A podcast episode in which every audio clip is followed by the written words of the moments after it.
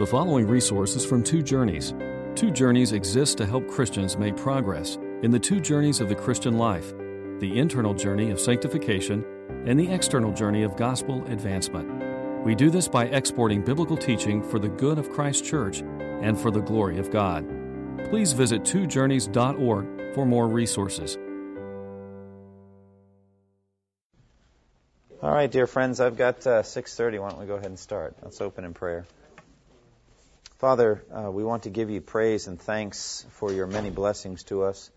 Lord, it is good for us to give thanks and praise. It is good for us to rehearse in our own minds and with our mouths the goodness of God to us in Christ, the many blessings we have received.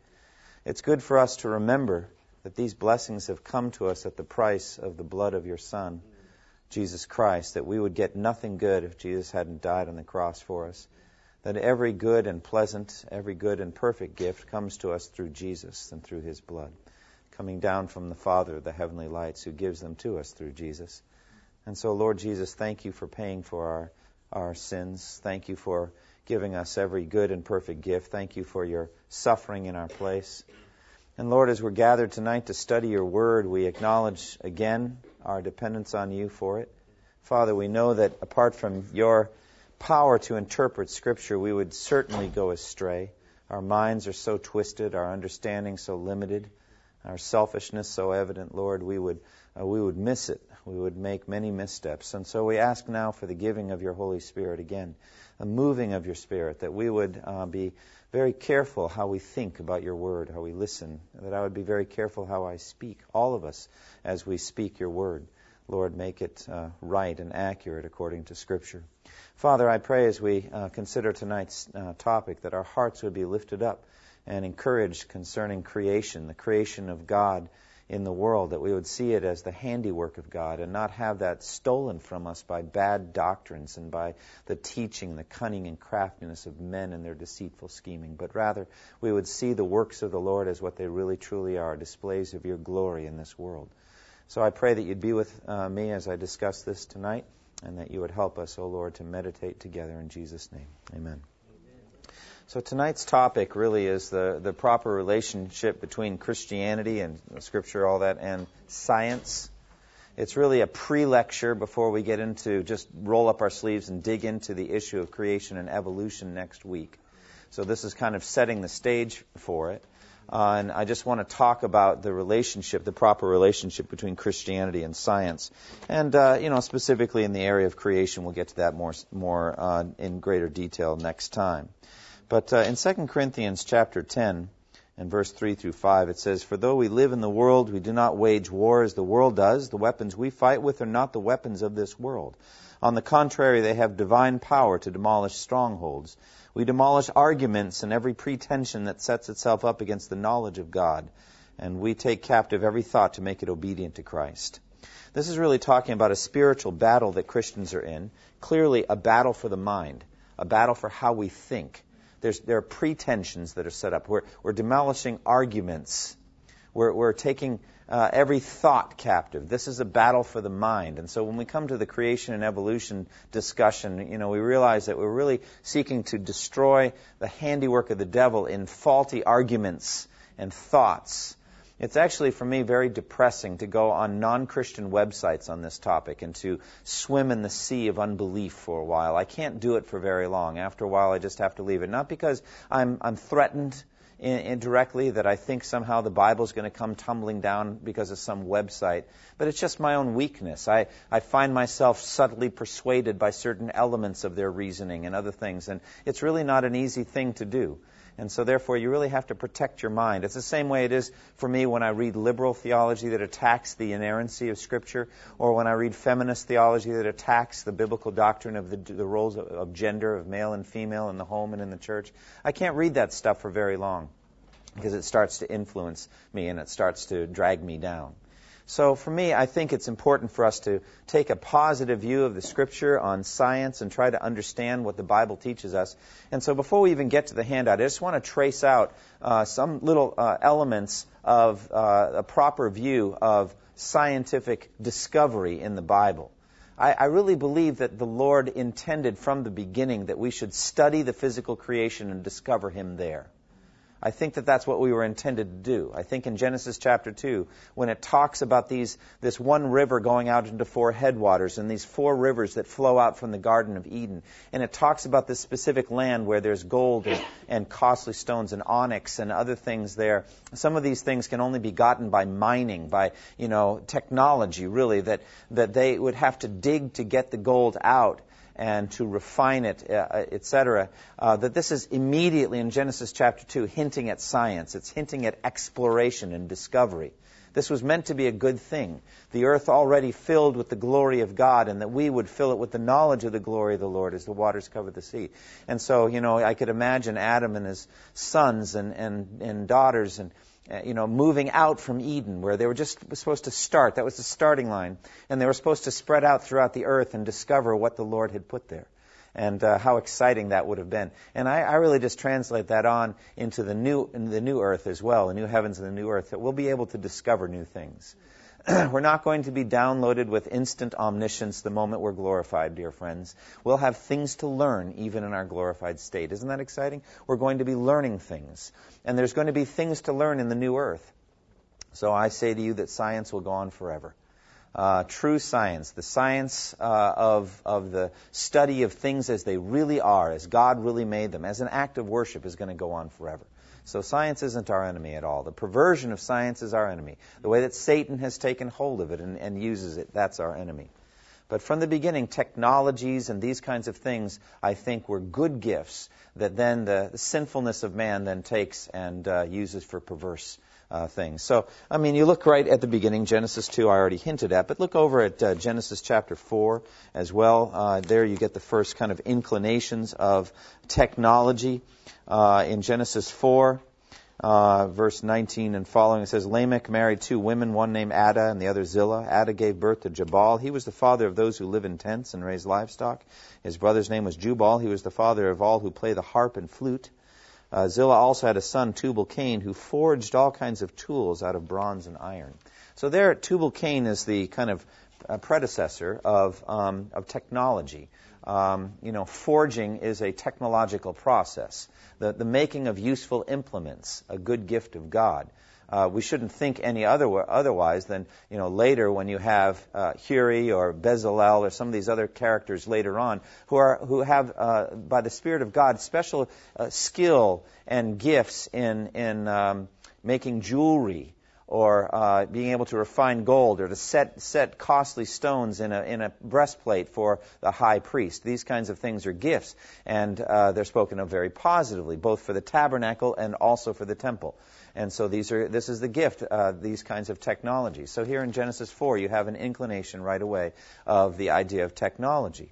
Um, I, I, could talk about Noah's Ark. Uh, it couldn't have been made without technology. Obviously, the ability to make a huge vessel that wouldn't sink um, obviously, there had to be some some kind of knowledge of woodworking and uh, uh, proper uh, materials that could handle the salt water, etc., and even of the structure of a ship. Um, you know, all of these things uh, he had to know. And then in Genesis 11, we have uh, also um, uh, technology there with the Tower of Babel.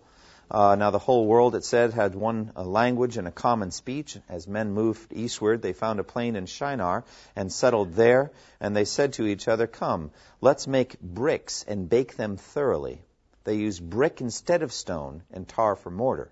Then they said, Come, let us build for ourselves a city with a tower that reaches to the heavens, so that we may make a name for ourselves and not be scattered over the face of the whole earth. Again, this is technology, the, uh, the idea of ceramics. Uh, the fact that uh, building bricks and baking them thoroughly uh, made better building materials than stone. Stone's harder to work with. You can imagine it would have taken an awfully long time to dress the stone and get it into a shape. And so, uh, if you were able to to make bricks in a certain mold, you know, the brick, uh, the clay being soft, and then fire it, you bake it. That's all technology, friends. That's what it is. And so uh, the ability to do this enabled them to make buildings. That's a good thing. The desire to build a tower that would reach to the heavens to make a name for themselves and not be scattered over the surface of the earth, that's a bad thing. And so the good gift of technology then taken by human beings and perverted and used for evil purposes. We see this again and again. We uh, who have lived through the 20th century, now into the 21st century, should know better than anyone that's ever lived how technologies come to us as good gifts and then are very quickly perverted for evil means. We've seen it again and again. Uh, from the very beginning of technology, electronics, we've seen a lot of this kind of thing, how it could have had just nothing but a good use, but that was really impossible given the nature of human beings. Uh, to me, one of the key verses on science in the Bible is in Isaiah uh, chapter um, 28, and I've mentioned this uh, verse before, but I think it's very significant. If you have your Bible, just open up there in Isaiah 28, verse 23 through uh, 29. Uh, there, Isaiah is talking, I think he's making a spiritual point about God's judgment. Um, but, you know, he makes it in a way that brings in additional points concerning, I think, agriculture, which is itself a, a subset of technology. Okay, so, um, you know, technology or agriculture science, it's just a study of the way things are, the way God made them, and, and the ability to use things for a certain purpose. And what's so interesting here to me is God's personal involvement in the education of the human race concerning technology. Uh, Isaiah 28, 23 and following, listen and hear my voice, pay attention and hear what I say. When a farmer plows for planting, does he plow continually? Does he keep on breaking up and harrowing the soil? When he has leveled the surface, does he not scatter, uh, sorry, sow caraway and scatter cumin? Does he not plant wheat in its place, barley in its plot, and spelt in its field? Now here's the key verse right here. Look at verse 26 his God instructs him and teaches him the right way. That is maybe one of the most important verses on technology in the Bible. Look at it again. His God instructs him and teaches him the right way. What is the right way? Is this a moral issue here? There's a right way and a wrong way. Well, no, not really. It's just there's a there's a good way and a way that doesn't produce as good results. Here it seems to be that you want to separate out the, the, the, crops. They may have a different effect on the soil. Who knows what? But there's a right way to plant wheat in its place and barley in its plot and spelt in its field, and everything has to be done in a certain way. And the point here is that God teaches man how to do it. So I find that fascinating. And I think he'll instruct them whether they acknowledge him or not, whether they give him the glory or not. I think that God will instruct and teach non Christian scientists principles about physics or biology or chemistry that are true, useful, beneficial, and they don't give Him the praise and the glory. Well, that's their fault and they're going to be judged for it, but it doesn't mean the principle is any less true. God still instructs and teaches the right way. Caraway is not threshed with a sledge, nor is a cartway rolled over cumin. Caraway is beaten out with a rod and cumin with a stick. Grain must be ground to make bread. I'll tell you, that's an interesting statement. You have to grind it to make bread. Well, isn't that obvious? Well, that may be obvious, but how you get coffee is not so obvious to me. I mean, think about the process. It starts as a bean growing in a tree somewhere, and how many steps before it finally ends up some kind of inky black fluid that you drink with only with some other ingredients that, in my opinion, alone make it palatable. All right? I just admire people that drink black coffee. I don't. I just. I don't know how you do it. Um, but but think of all of the steps. You know, the grinding up of it and the putting of hot water through in a certain ratio and and allowing it to percolate until the you know the oils and all of the stuff comes out in a suspension, and then you drink it and it tastes horrible. Um, you know, but then it's like, all right, but maybe if we did this or did that, you know.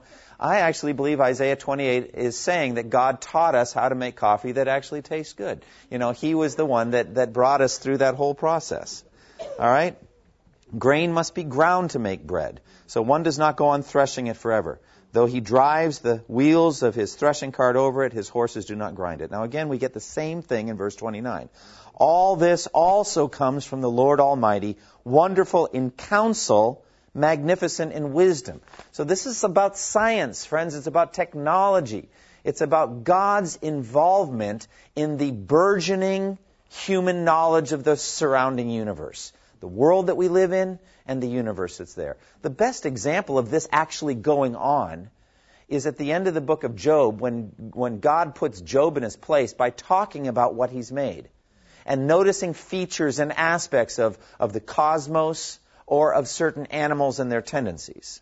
Or Jesus when he says, consider the lilies of the field, right? That's a scientific process. It's an observation of the physical world. And what I'm saying is God is all over that and we ought to do it and we will be doing it for all eternity. There's going to be, so much of the display of the glory of God in the new heavens and the new earth. We will be enraptured forever. Our minds will be active. We'll be studying and learning. I just don't think we'll forget anything we've learned. I think we'll just keep on going in one direction, learning more and more. You know, will he always have more things to show us? Yes. Always, always more to show us. So for me, I think that Isaiah 28 teaches that God has been directly involved in the growth of human technology and science, whether we have acknowledged his role in it or not. God made it to begin with. And not only did he make it to begin with, he then takes us by the hand and shows us what he's done. And he's done it in a certain consecutive order, with every generation building on the previous generation. I think this is wonderful. I think it's marvelous. I think it's a great tragedy that human beings who have received these gifts from God do not give him the praise and the glory but rather take the praise and glory for themselves. And they win their Nobel Prizes and they boast about themselves and they're arrogant. And they never knew that the eureka, the aha moment came from God that God showed them some aspect of biology or chemistry or whatever. It was God that showed it to them, and they should have gotten down on their knees and given Him the credit and the glory, not their own wisdom and knowledge. But the thing that was discovered is true and valid and worth celebrating. That's what I'm saying. If it's a true fact, we celebrate it, we want to embrace it. We want to keep on considering the lilies of the field. That's not on your outline. It's just a diatribe on science. But it's, it's, uh, it's in concert with what I want to say in this, in this outline tonight. And that is that science is a good thing and that we should embrace it. But given the history of the, the wickedness of the human race, we need to be very, very careful about science these days. We need to be careful about it. And, and it's not just these days, it's been going on a long time, really since, since before the Tower of Babel, but there it's very clear. When I preached on Genesis 11, I think I entitled this sermon, Good Gifts Gone Bad. And the two good gifts that I had in mind were human language and human technology. These were two things that were good gifts of God, and they're used for bad purposes. When they say, Come, let us such and such. Hey, let's do evil together. That's the, the bad use of a good gift. Language. Okay? So what does God do? Confuses the languages to slow the wickedness down. Okay? Concerning the, uh, the tower, God shut it down. Okay? They couldn't continue building it, etc because it's a good gift gone bad. We Christians, we should do the opposite. We should use our language, skills, and power to glorify God. We should speak the truth to each other. We should encourage one another to praise and worship God. That's a good gift that's used well. And the same thing with science. We should be studying these things to the glory of God. When I was at MIT, there's this place called Killian Court. It's uh, this kind of cross-shaped thing. I noticed that it was cross I don't think they noticed, and I don't think it was intentional. But at any rate, it's just the way the courtyard is. It's shaped like a big cross. Up on the on the walls, up at the top, it's this this two-story building, really high stories too. Um, and at the top, all around the top, are these names inscribed of great scientists. Some of them are in bigger font than others. All right, so the the ones that are on the faces like that, those are the big guys. There's Newton, Galileo, Archimedes. All right, these kinds of names. And then there are lots of smaller names of lesser known figures like Boyle and, and others. And so, you know, some of them I don't even know, uh, can't remember. But they're celebrating the human beings that discovered these things. All right? I'm just telling you, Isaiah 28, based on that, God showed all of that stuff to them. Galileo, it was God that taught all of these things. And I'll say another thing. I've never found a book that did this. Maybe there is a book that does it, but that traces out uh, uh, scientists that, that pursued scientific principles openly to the glory of God, were, were avowed Christians, and were seeking to discover what God had made so that they could proclaim His greatness and His glory. Hello. George Washington Carver. Okay, he's a good example. But I, I'm just thinking there are many, many, many others like him. People who took their faith plus their scientific ability and used it all to glorify God. They're in the great minority, all right? What's that?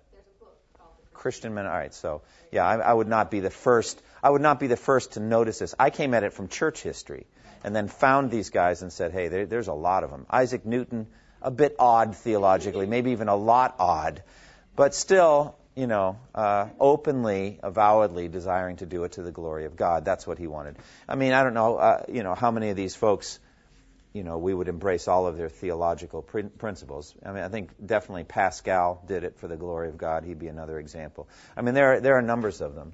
Uh, so the, the idea of the just openly pagan, atheistic scientist is really an aggressive feature of the 20th century, not so much earlier than that. It's something that we really saw coming on then.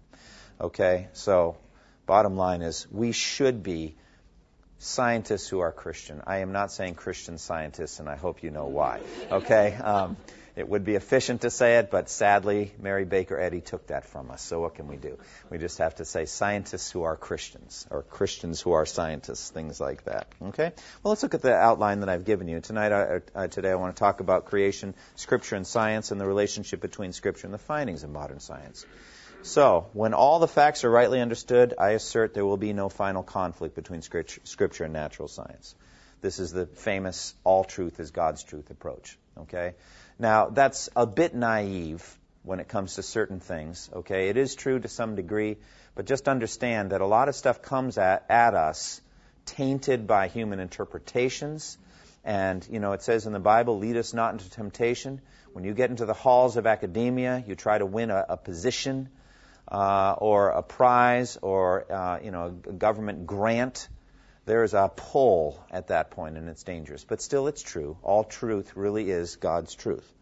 All right. When it comes to these things, there are certain possibilities as we try to look at creation and um, uh, scientific aspects of creation. Francis Schaeffer gives us seven possibilities on that particular issue, the issue of where the universe came from, and Genesis 1 and 2, etc. These seven are listed. There is a possibility that God created a grown up universe. You know, I think it bothers me when people say that that a- angle, that that aspect shows a certain deceptiveness on God's part. You know, that God is purposely laying traps for us scattering around all this evidence for evolution, but it isn't really true. God the deceiver, God the trickster. Well, first of all, I think that's ridiculous and unfair. God hasn't told us why he made everything as it was, but I know this. He created Adam not only fully grown, but fully lingual. All right? Unlike any other human being, Adam and Eve both, I think, had immediately full capability to communicate verbally. Okay? Was God trying to deceive? No, he's actually trying to instruct thereby. He wanted to tell Adam immediately what he could and couldn't do in the Garden of Eden. And so he gave him a full complement of abilities.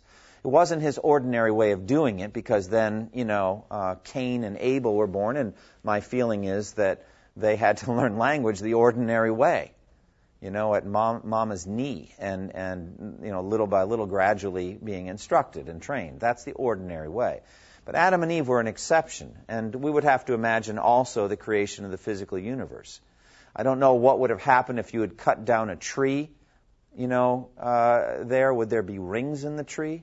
Would the rings be of all of them equal concentric circles? Or, you know, what are you going to say? Who can say? The Bible doesn't address this. We're told that the, the, the, thickness of the rings has to do with the growing conditions, right? If it grew well that year, the, the ring is going to be thicker than if it doesn't grow as well. What are you going to do with all that? The Bible doesn't address it. I'm just saying that God isn't trying to deceive. God isn't pulling anyone toward believing in atheistic evolution. God cannot be tempted by evil, nor does he himself tempt anyone. But he has his own reasons for making rocks with certain, certain mixtures of, of radon, plutonium, and other things. And he's got his own reason for doing that. And his purpose is not to deceive. That's Satan's job. Okay? So what I'm saying is, I don't think we can look at this universe around the way and, and then say, okay, based on what we're seeing, we can extrapolate back to 4.3 billion years and all of that. Nobody was there. Nobody was there. And so basically, you're taking what, what's there and you're making certain assumptions based on what you're seeing. So it is very possible that God create, created a universe that appears to be very old and really isn't. Okay, that's one possibility. I'm not saying I necessarily believe that that's true because I mistrust the dating techniques. I think the dating techniques themselves have all kinds of problems. But even if we could accept, you know, a variety of problems there, still you haven't proven anything because the thing can start. I mean, for all we know, the universe started yesterday. You know, I just don't think it's a helpful way of looking at things. I'm just saying I don't have any idea about the past other than what the Bible tells me. And so the bottom line is when when we read the Scripture. And when we look at it, we have to accept it as what it really is the Word of God. So, bottom line, I think when we look at these things, whenever Scripture and science contradict, that's where the rubber meets the road.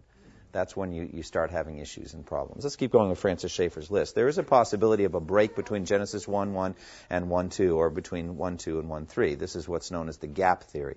This is repugnant to uh, answers in Genesis. He's just listing out, um, you know, various things. I have problems with the gap theory as well, but he's just listing possibilities. There is the possibility of a long day. This is the day age theory. I have all kinds of problems with that. You don't want to know why? Ten Commandments is the number one problem I have with that. You know, Ten Commandments. Remember, remember the sa- Sabbath day to keep it holy. Do all your work in six days and rest on the seventh day. For God created heaven and earth in six indeterminately long periods of time and rested in the seventh indeterminately long period of time. It doesn't really make any sense at all. I mean, it, there's this indeterminate length that God called a day, and and then, but we're all supposed to live on this. There was evening, there was morning kind of schedule. All right, that's what we know. Wouldn't it make much more sense if God set up that rhythm right from the beginning, since He was creating the universe uh, with man as the kind of pinnacle of His creation to know His glory and to trust in Him and believe in Him? And that He sets up a rhythm that's helpful for us. There was evening, there was morning, the first, what? Day. All right, I know that. I know what the sunrise and the sunset looks like. It seems like God would do that. Uh, it make more sense. But anyway, he's just listing possibilities. All right, there is the possibility uh, that the flood affected the geological data. I would say more than just a possibility. I think it did. Uh, fifth, the, the use of the word kinds in Genesis 1 may be quite broad. I think that absolutely is the case. There are different ca- categories. Either that or Adam was unbelievably quick at naming all whatever million or billion different species there are. I think bottom line is he's just doing the king and queen, mama and papa species, you know, whatever. Either that or you're having problems on the sixth day. The sixth day would have to be a really amazingly busy day, which I think it was busy anyway. Um, but uh, uh, moving moving on, um, there is the possibility of the death of animals before the fall. That's interesting and controversial topic. I'm just reading a list right here. And where the Hebrew word bara is not used, there's a possibility of sequence from previously created things. All right, that's his list of possibilities. There are others as well. The bottom line is there's all kinds of different ways of looking at this at this uh, issue of creation and evolution. Now let's talk about you know stepping back from all that, the basic concepts for Christians in dealing with science. First is that we ought to be humble. All right, it really bothers me when people on both sides are so arrogant, thinking that they know everything. Our knowledge of both Scripture and science is imperfect. All right, we don't know. I, I mean, all, I, I really think one of the one of the great effects of my time at MIT was to be humble about the amount of knowledge I have. All right, I was much more arrogant as a senior in high school than I was as a senior at MIT. Okay, by then I had been majorly put in my place and I realized that I could study my own narrow field the rest of my life and still not be a master in it. I mean, I could, I would have not even read all there was of the literature available for my narrow field. You know, and so, uh, yeah, I remember some some statement about the difference between Harvard PhDs and MIT PhDs. I don't know if you've ever heard this before. At Harvard, you learn you learn less and less about more and more until you know nothing about everything. And, uh, and at MIT, you learn more and more about less and less until you know everything about nothing. All right, so that's the, that's the difference. All right. So, um, and, you know, and, and if you know what I'm talking about, in technology, you, you have to focus and then focus again and focus again and again until you are just this narrow expert in some little arcane field, and there you make your business, your money, and your, you get your fame, all that. Because let's face it, there's just too much knowledge out there. And so we just ought to be humble people. We ought to be humble and say, I just don't know. We ought to say that a lot. And the scripture itself is really remarkably deep. Um, it is. I think the basic principles God made the world. You know, there is a God. He is loving and good, and He sent His Son. Those basic things, the milk principles, are so clear and obvious anyone can know them. That's what that's what the Bible was written for, is to give us the basic, clear facts so that we can be made wise for salvation through faith in Christ Jesus. So children can know it simple-minded people who aren't, you know, highly educated and really can't be can know it. But that doesn't mean there's that's all there is in the Bible. And I think one of the things that really good, careful, systematic study of the Bible should do is humble you. I mean, you should get to the point where you're in awe of, uh, at the Bible. I am. I mean, I'm memorizing all the books that I've memorized has put me in absolute awe. I'm, I keep on learning new things in passages I've been over hundreds of times. There's always more to know. And so we really ought to be genuinely humble about both science and the scriptures. Secondly, a principle of non contradiction. If all truth is God's truth, then no truth can contradict itself. That cannot be. Apparent conflicts between evidence coming from the physical universe and Scripture cannot finally exist if God is in fact the author of both. Doesn't that make sense to you? So, why then are we in error? That's a leading question. Because we don't know the scriptures or the power of God. So, just in light of this lecture, then, we're in error. We think there's a contradiction because we don't know the scriptures or the surrounding universe like we should. There's some mistake there. If there's some apparent contradiction, it's that we haven't understood these things. Should there be an effort to harmonize Scripture and science? Should we make an effort to do that? Flynn, what do you think? Should we make it? Okay. It glorifies God to, to. All right, when you come up short, you haven't been able to harmonize them, what should you do? Well, stick with the Bible. We'll get there in a moment. Yes, stick with the Bible. All right, fearless investigation. Thus, no Christian should ever be afraid to investigate the evidence from both Scripture and science very carefully. Nothing will ever be dug out of the earth to destroy the Word of God. Amen to that. All right, so it does not matter what people find and all that.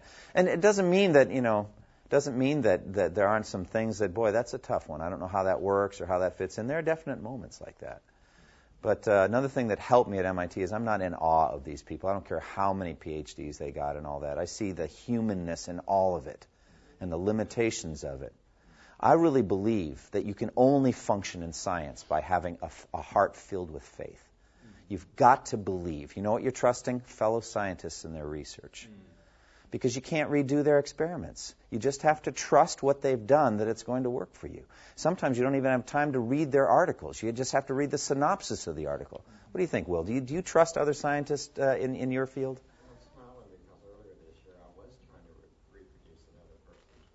Okay. And the protein gave me fits. Oh, okay. It failed. Okay. In the end, we got the same result. Okay. But, you know, eh, seriously, in that case, maybe he didn't do his work well, or maybe miss, he falsified his evidence, which is all part of my lecture tonight as well. Sometimes when they write up things, they seem to leave out little details. Yeah, yeah. And it may not have been will- willful. It just it is re- it's very hard to capture an experience in words. You know, or seriously, I, I, I'm just you know, I'm sympathetic to those that write the, the, the assembly instructions for a complex toy. You know, I mean, that is just hard to do. I mean, there it is, fully assembled. Now, there it is in, in 1,500 parts. And you have to come up with a line by line description, verbal description of do tab A, slot A, tab B, you know, all that. By the way, you never put tab A into slot B. I hate that. Why do people say that? Tab A into slot B. That's where you go wrong. Tab A always goes in slot A. All right? You know, you have to be careful about these things. But at any rate, the point is, it's hard to capture these things. However, this is my point. Scientists must rest on other scientists to do their work. They openly acknowledge that. I've stood on the shoulders of great men. Even Isaac Newton said that. You have to accept what they've done and move on. You can't redo everything. Or you could just spend your whole life redoing some other scientist's life. You know, what's the point in that? There, you got most of his same findings. Look, now you want to move on. So you accept by faith a lot of what they do. And, and that's even more true now when knowledge is multiplying, going faster and faster, and there's this incredible exchange of information, with English being the number one scientific medium, kind of somewhat reversing the Tower of Babel. The English plus the internet, there's so much exchange of information going on right now, and in my opinion, the proliferation of evil, evil thereby. Um, but at any rate, you have to accept what other scientists have done to make progress. Yes, sir. Do you think, uh, going back to the uh, day, is it possible that creation could have been done without things orbiting like they are now? Don't they think, doesn't everything have to be or- orbiting uh, and the Earth revolving at the right, right speed? Uh, otherwise, uh, I mean. I, I don't. Yeah, I don't know. I mean, I. I think it was set up kind of the way we know it now. I well, think it was. I mean, I, I don't see how it could be any other way, and that's yeah. where you get your 24-hour day. I mean. Uh, yeah. I, I think so. I, you know, obviously there are mysteries, like you know when uh, in the book of Joshua, when God made the sun stand still, and the, you know that's a poser to me. I don't know how you do that. You know. Um, do you think, Flynn? How did he do that? How did God do that? yeah, just stop the Earth from rotating, which will cause all kinds of physical problems on the Earth. But I just don't underestimate what God can do. God can do anything. All right. But the, the bottom line is, I think He set up the universe we know. I do. And that's why I also believe that the new heaven, new earth will be very familiar to us. Like Jesus in his resurrected body was familiar but different. I think that the new heaven, new earth will be familiar but different. It's not going to be some weird kind of science fiction kind of world. It's just going to be a perfect world. All right, now, here's an important, important point. Suspicion of science before suspicion of Scripture. First of all, can we just have no suspicion of Scripture? How about that? Okay? Scripture is the Word of God. All right, if you have doubts about that, you've been listening to Satan. That's his job did God really say? He's been doing that from the beginning. But should we be suspicious of science? Yeah, because it's a human endeavor, you know, from top to bottom. I, I do believe God prompts and whispers into the ears of scientists, but we don't always hear properly.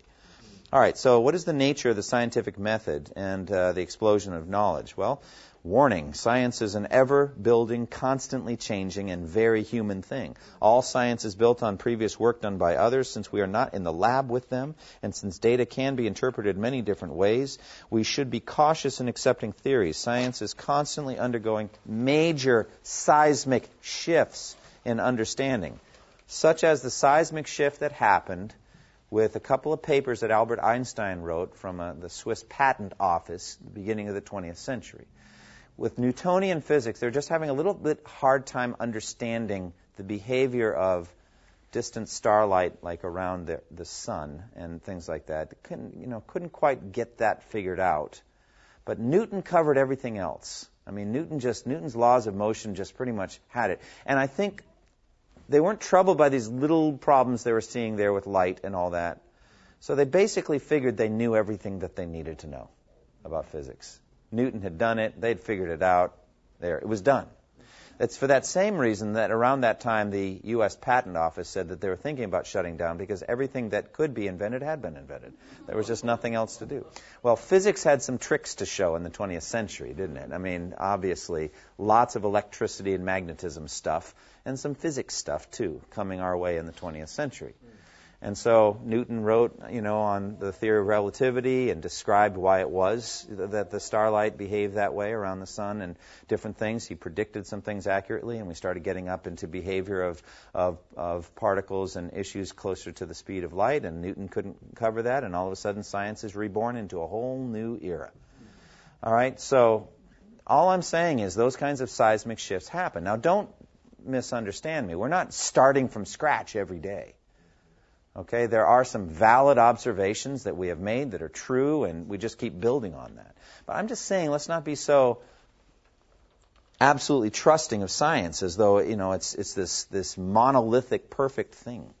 Let's also remember the nature of the human heart. Scripture tells us that human beings have a natural hatred for God, the creator and ruler of the universe. They will thus su- suppress the truth in unrighteousness. Romans 1. The wrath of God is being revealed from heaven against all the godlessness and wickedness of men who suppress the truth by their wickedness. Since what may be known about God is plain to them because God has made it plain to them. For since the creation of the world, God's invisible qualities, his eternal power and divine nature, have been clearly understood, being uh, have been clearly seen, sorry, being understood from what has been made, so that men are without excuse. For although they knew God, they neither glorified him as God nor gave thanks to him but their thinking became futile and their foolish hearts were darkened. Now, that is key right there for the scientific process. Thinking became futile, foolish hearts were darkened, and now go do science with that. Do you see the problem? Big problem. All right, verse 22. Although they claim to be wise, scientists, right? Scientists are just from the Latin root, knowers, people who know stuff. All right, though they claimed to be wise, they became fools and exchanged the glory of the immortal God for images made to look like mortal man and birds and animals and reptiles. Now, the phrase suppressing the truth, the Greek word is literally holding the truth, somewhat like holding it down. It's like they, like it's an enemy, like the truth is an enemy. It's this beast coming a- after you in the middle of the night, or like one of those those cheap Japanese, you know, horror Godzilla films or something like that with some creature coming up from the subterranean, like the subway system of New York City, and you got to hold the manhole cover down, and the truth is going to come get you. You know, I mean, it's so sick and perverted, but that's how they look on the truth. I have never heard a statement that displayed this attitude more plainly than these two. Listen to these two examples of suppressing the truth. This is by Richard Dawkins Biology is the study of complicated things that give the appearance of having been designed for a purpose. What you know, that's if that's not a plain example, how about this one? All right, biologists must constantly keep in mind that that what they see was not designed, but rather evolved. They've got to work hard at keeping that in mind. Hey, look, when you're like holding on, you know, and like you're about to be swept downstream to actually believing in God, you got to hold firmly and not let it, let go of what you know. It really was evolved, despite all of the contrary evidence. Isn't that sad? I mean, look at these two guys. These guys are brilliant guys. They really are. Far more intelligent than me or, or any of us. But they're fools because they can't see the glory of God in biology or physics or other things. All right? That's what it's there for. It's very, very obvious the nature of the human heart. So, what does that mean? What does that mean for the scientist in the laboratory? He's going to be interpreting his data through a religious grid that's contrary to Scripture. He's going to be twisting his interpretation. He, first of all, one of the most important things he's going to tell you about the data is it has nothing to do with God at all. That is a twist. It's a, it's a bent away. Do you see that? The secular aspect of science is twisted. It may be one of the main reasons that Christy and I have homeschooled our kids. I'm not saying you have to homeschool your kids, but one of the things that bothers me the most about the government education is its secular nature that it tells you that God has nothing to do with English literature or American history, that God has nothing to do with sociology, has nothing to do with psychology, has nothing to do with science at all. Leave that at home or in the church. But we can teach you and educate you in such a way that God will be left out entirely. How does that relate to Romans 1? Well, it's everything to do with Romans 1. God has to do with everything. God's at the center of everything. I want to tell my kids that. I want to tell them about God in each of these subjects and put God at the center of each one of those things. So we've got to fight this secular, uh, secularizing tendency all the time. All right, emperor's new clothes and professional pride. This is a big issue here. Science is not some flawless monolithic structure that cannot be questioned. The principle of the emperor's new clothes functions in a huge way. In Andersen's classic story, the adults were all told that if you could not see the emperor's new clothes, you were incompetent for the position you held. Everyone began praising the emperor, though he wore no robes at all. Nobody wants to be told they're incompetent for the position they hold. What does that have to do with evolution? I think it has a lot to do with evolution. Okay? Because the entire academy is telling you that you're not fit for the academy if you don't believe in evolution. And so you have to start singing from their piece of sheet music, or you have to be extraordinarily excellent in some other way so that you can get a position despite your aberrant view on this one thing. It's very, very tough to get the societal accreditation without singing from their piece of sheet music.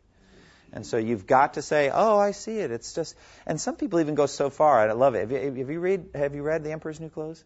How the elaborate praise given to the emperor's clothing. Uh, oh, it's magnificent. It's beautiful. It's all this. They're doing all this stuff. I've read praise of the elegance of the theory of evolution like that.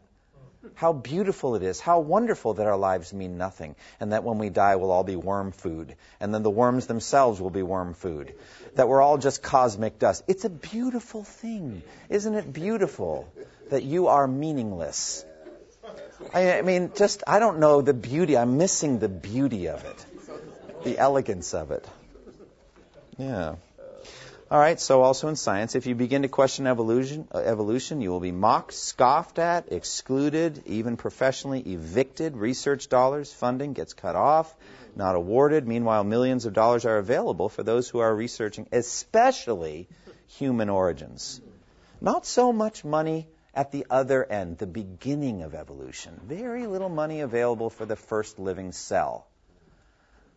You know why? I don't know how in the world you're going to do that. Where do you get life out of nothing? Where do you get life out of chemicals? You know, I, that's why I appreciate Will. I think down at the protein level, that's where it gets really tough to explain evolution. I don't know how they organized themselves into amino acids and eventually became a cell wall that respirates and all this kind of thing. Where in the world do you get the first living cell? I'll never know. We'll get to that next week. All right? We'll get to that next week. Evolution's weak link is the first living cell. All right? It's not, you know, Australopithecus or whatever. That's where they, that's their wheelhouse. That's where they live. At the similarities of the skeletal structures of certain certain hominid, hominids and you know apes and all that. That's their wheelhouse, and that's where the funding goes. All right, that's where people get famous, like the Leakeys and all that. That's where it happens. But down at the first cell, not too much work being done. Is, do you know of any work on the first cell, where that came from? I know there was a prize some time ago. We'll talk about that. But do you know of any research being gone toward a plausible explanation for the first living cell? Will? Oh, okay. Do you have any idea where the first living cell came from? Probably with all the other living cells. They're all in, you know, yeah. People like Stephen Jay Gould, former professor of geology uh, at Harvard University, uh, probably the leading po- popular apologist for evolution, is now deceased. Make uh, people like him make absolute statements in popular magazines like Time and Newsweek. It's, and it's intimidating. You read this kind of stuff and say, "Gee, I must be an uneducated dunce. I don't believe in evolution." I mean, it's very easy to feel that when you're in lectures, you know, in college. You just like, you know, you get laughed at. Well, you, you don't believe in, you know. And so this kind of thing, like Dorothy, we're not in Kansas anymore. Well, it was when Kansas Board of Education, um, you know, uh, decided to. Uh, the Kansas Board of Education removed evolution from the state's public school science curriculum. Gould was not in favor of that action, um, uh, and Time put it on a cover article, "How Man Evolved," you know, right there, right there in front. There's no question about it. Uh, Gould's article was Dorothy, it's really Oz. So it's like this this mental problem um, that you would even think that evolution isn't true. But um, that's what he, uh, you know, he's making fun of Kansas that we're not in Kansas anymore. Um, but this is what Stephen Jay Gould wrote at the time. Teaching biology without evolution is like teaching chemistry without the periodic table or American history without Lincoln. He also says that the struggle between evolution and religion is completely unnecessary. He said this No scientific theory, including evolution, can pose any threat to religion. For these two great tools of human understanding operate in complementary, not contrary fashion in their totally separate realms. Science as an inquiry about the factual state of the natural world, religion as a search for spiritual meaning and ethical values. Now here's the thing. He, it may seem to you that he's saying the same thing I did at the beginning of this lecture. We're saying very difficult, different things. I believe there's a complete harmony of the two possible. And if we can't harmonize, that's, that, that's our problem, not science or, or Bible's problem. Okay? He's saying there's no harmony needed, perhaps even possible. They're two entirely separate realms. Well, that teaching entirely separate realms, that is secularization. That's the very thing I was telling you. They should be kept separate. And you don't teach religion in school, so you just teach science with no God at all. So there are two things that Gould is saying in this little article there. Number one, evolution is an indisputable fact of science, not merely a theory because teaching evolution is like teaching American history without Abraham Lincoln. It's just indisputable fact. Secondly, evolution and Christianity can peacefully coexist. All right, now, number one should be rejected by open minded scientists. We'll talk about that in due time. Both of these facts must be rejected by Bible believing Christians. Now, I know that some people do try to harmonize evolution and creation. I just don't think it can be done. And I'm going to make that case somewhat today and more next week. I just don't think it can be done. Furthermore, I think the pressure to do it is not coming from the Bible. And when that, that pressure is coming from man, from society, from pleasing people, then be suspicious. When you take that desire to please people and go back to texts of Scripture and start looking at them differently, that's a danger I have to face as a pastor, as a preacher. That I take human opinion about controversial issues and bring it back and look again at a text and say, gee, you know, maybe we could look at it this way. That's dangerous, and it's something I face not just in this area, but in lots of different controversial areas. Now, there are six or seven hot button issues, hot potatoes that pastors get in trouble for all the time. You want me to list them? I'll do it another time. But I know what they are. You probably can. Come on, give me, give me one or two of them that get pastors in trouble. What do you think? Calvinism, that's one of them, certainly yeah, gender roles, gender roles have gotten some people in trouble before. Um, divorce and remarriage is tough. Homosexuality, you know, materialism, you know, various things. I mean, there there are different aspects, and you start preaching on that stuff, you're going to get in trouble. And if you take that stuff and you go back to the Bible and say, you know, maybe it doesn't, that's a bad methodology. So, Nathan, were you going to say something? Okay, all right. Anytime, just speak up. All right. The rapture. I'm going to get to that real soon, guys. You get to hear me preach against the secret rapture in probably three weeks from the pulpit. That'll be loads of fun.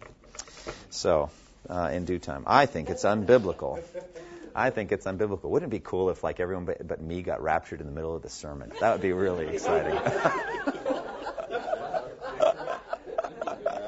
I would immediately repent of my faulty views.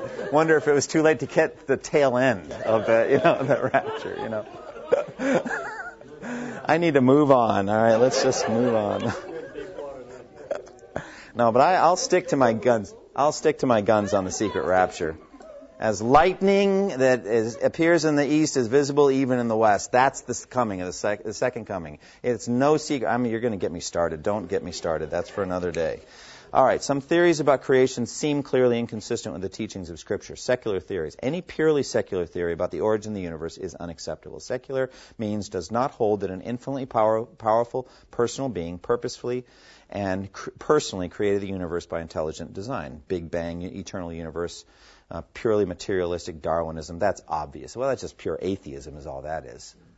I mean, that's that's just. I mean, that's not even a Christian effort there is no God that made anything, well, then you're just flat out an atheist and you don't even worry about the Bible. At that point, you just don't believe anything in the Bible. But then there's this issue of theistic evolution. What is theistic evolution? Well, it's a merging together of Darwin's evolutionary concepts with biblical faith. Problem. It's a desire to serve two masters. Okay? What to do when there seems to be a contradiction? You know what generally gets pitched? The scripture generally gets pitched. Generally, when they go head to head, you're going to accommodate Scripture because it's flexible. You know, it's poetic or, you know, it's symbolic or different things. But this is science. This is indisputable fact, that kind of thing. So they, they tend to get pitched. All right, there's some objections to theistic evolution. Uh, first of all, the purposefulness of God's creative work versus the randomness of evolution. Essence of God's creative, creative activity is purpose in everything He does. Essence of evolution is random mutations. There's a big difference between the two. I can look at something and say, it was made that way for a purpose. God did it that way. There's a purposefulness. Random mutations are the key to evolution. I mean, that's, that's really where it all comes from. Now, what the theistic evolutionists say well, they're not random. God kind of tweaked the, the mutation to make it happen, etc. But I just think it's just evidence of serving two masters. Why do you even need to talk like that? You know, etc. You know, that God created it originally for a purpose you know, intelligent design. God said, let the land produce living creatures according to their kinds, livestock, creatures that move along the ground, and wild animals, each according to its kind, and it was so. So, I mean, you look at the verbs and what's going on there. The creatures are created to do stuff. Consider the birds of the air. Jesus doesn't just call them birds, he called them birds of the air. So they had a, a, a realm to, to operate in. They were created to fly. They didn't evolve up to fly. God wanted them to fly from the beginning. And so their realm was the air. The fish's realm was the sea, and so they were made with gills and other things because that's where they would be. Our realm is the whole planet. And so we can see that we can move through the sea better than any fish and move through the air faster than any bird and higher too. Um, not in the same way. They have a certain natural freedom that we don't have, but we are more versatile than any other creature by far. There is no creature that goes to the depths of the sea and goes up to the moon as well. I mean, uh, basically, that's because we're in the image of God. But the earth was given to us to rule because we're created in the image of God. We all have a, a, a, a place, a scope, a realm. So consider the birds of the air, the fish of the sea, these kinds of things. They were made that way from the beginning you know, evolution, random mutations. And God said, Let the earth bring forth living creatures according to their kinds. And after 387,492,871 attempts, God finally made a mouse that worked. Okay. Um, Theistic evolutionists are in effect saying this. For them to answer, but God intervened in the process along the way, one no longer has true evolution. No secular scientist would call it guided, purposeful intervention evolution. If a Christian's going to argue for that, why not simply for a direct, immediate creation of a fully functioning mouse without the millions of years of transitional forms? You know why? Because the Christians are intimidated by the, uh, by the old earth theories, and, and they say there's no answer for it. And so they say, well, we've got to fit in, we've got to accommodate it. So they say, well, then we just fit in evolution to what we know about the Bible as best we can. All right. Especially, note, dear friends, since there's no fossil evidence for such transitional states that God is finally a working mouse. There are no transitional states for the evolution of the mouse. That's huge. We'll get to that next week, all right? There should be transitional states not just for man, but for every species we see around. Sh- we should be tripping over them. We should have a hard time driving home for the transitional states. We'll get to all that. Anyway, Scripture pictures God's creative word bringing immediate response. By the word of the Lord, Psalm 33, verse 6, by the word of the Lord were the heavens made, and their starry host by the breath of his mouth. For he spoke, and it came to be. He commanded, and it stood firm. Well, that's the cosmos. Look again at the top of the page. And God said, Let the land produce living creatures. See, there's a direct activity of God. He speaks, and it is. Not he speaks, and we'll get to it eventually. You know, he speaks and it is. Things just come into, into being. Like Malchus's ear after Peter cut it off. And Malchus didn't have millions of years to wait for another one to evolve. God made a fully functioning ear immediately. He has that kind of power. And the fish, you know, the loaves and the fish, did they come out cooked? Were they ready to eat? They were ready to eat fish? I think they did. What do you think, Nathan? Five loaves and two fish? I'm thinking the loaves were fully cooked. It's not a bunch of ingredients. Wait a minute, we'll get to you. We'll be back. We got to cook. I mean, that take a long time. Those were hot, steaming loaves ready to eat. And those were fish that were cooked and ready to go, unless they were sushi or sashimi, in which case, I don't know. But there's no evidence that the Palestinians ate sushi or sashimi. I think they were cooked, they were ready to go. They came into the world ready to eat. I'd never thought of that before, but there it is. All right. All right. Thirdly, God creating kinds such that living things reproduce according to their kind. This is this destroys evolution. You know, the, the essence of evolution is that kinds change. All right. How do you know a kind? It has to do with reproduction. Okay. If the Chihuahua can get together with the Saint Bernard and they can make something, all right. I don't know what, but they are of the same kind, aren't they? Yes. It, but you don't get, despite what National Enquirer tells you, you don't get species that come across. Yeah, you, it, they, they cannot reproduce. And so reproduction, from Genesis 1, it has to do, they come according to their kinds and let them be fruitful and multiply according to their kinds. And they multiply. The word kind ends up being huge. And so it has to do, but evolution teaches that at one point th- these could not mate but then they evolve and they can, or, or, or things that, that came you know, from different kinds, they originally came from the same kind. That's, that's actually completely different than what we have. And we don't see that going on at all. See microevolution going on for sure, but you never see things that couldn't mate at one point down the road, their great great great grandchildren can mate. That never happens. Has to do with kinds. Reproduction. All right, God is a hands on creator in Genesis. Theistic evolution is more hands off. It really heads toward deism in many levels. God just doesn't get involved. There are different types of theistic evolution. You know, one is that God just kind of rigged it all to evolve and just didn't need to interfere. It's by how he set it up at the beginning. But others say God just kind of interferes and does the mutations. But I just see that throughout the Bible, God just interferes all the time. I mean, do you see that? That God just steps in. I mean, look at Psalm 104. This is a hands-on world. I would, I would put it this way. It's a needy world, a dependent world. God did not create an independent world. He created a world that depends on Him to do stuff. And so it says in Psalm 104, How many are your works, O Lord? In wisdom you made them all. The earth is full of your creatures. There is the sea vast and spacious, teeming with creatures beyond number, living things both large and small. There the ships go to and fro. The Leviathan, which you formed to frolic there. That's an anti-evolutionary verse. It was made to frolic there. God formed it for that purpose. These all look to you to give them their food at the proper time. When you give it to them, they gather it up. When you open your hand, they are satisfied with good things. When you hide your face, they are terrified. When you take away their breath, they die and return to the dust. That is a, a you know, God active in the world verse. God is just feeding and bringing to life and killing living things all the time. Hands on for people as well. The Lord God formed the man from the dust of the ground and breathed into his nostrils the breath of life, and the man became a living being. Job 10, 8 through 12, your hand shaped me and molded me, molded me, or made me. Uh, will you now turn and destroy me? Remember that you molded me like clay. Will you now turn me to dust again? Did you not pour me out like milk and curdle me like cheese? Clothe me with skin and flesh and knit me together with bones and sinews. You gave me life and showed me kindness and in your providence watched over my spirit. That's an active relationship of God the Creator. That's a very anti abortion verse or passage right there. God directly active in that process, etc. Uh, Ecclesiastes 11:5 Just as you do not know the path of the wind and how bones are formed in the womb of the pregnant woman, so you do not know the activity of God who makes all things.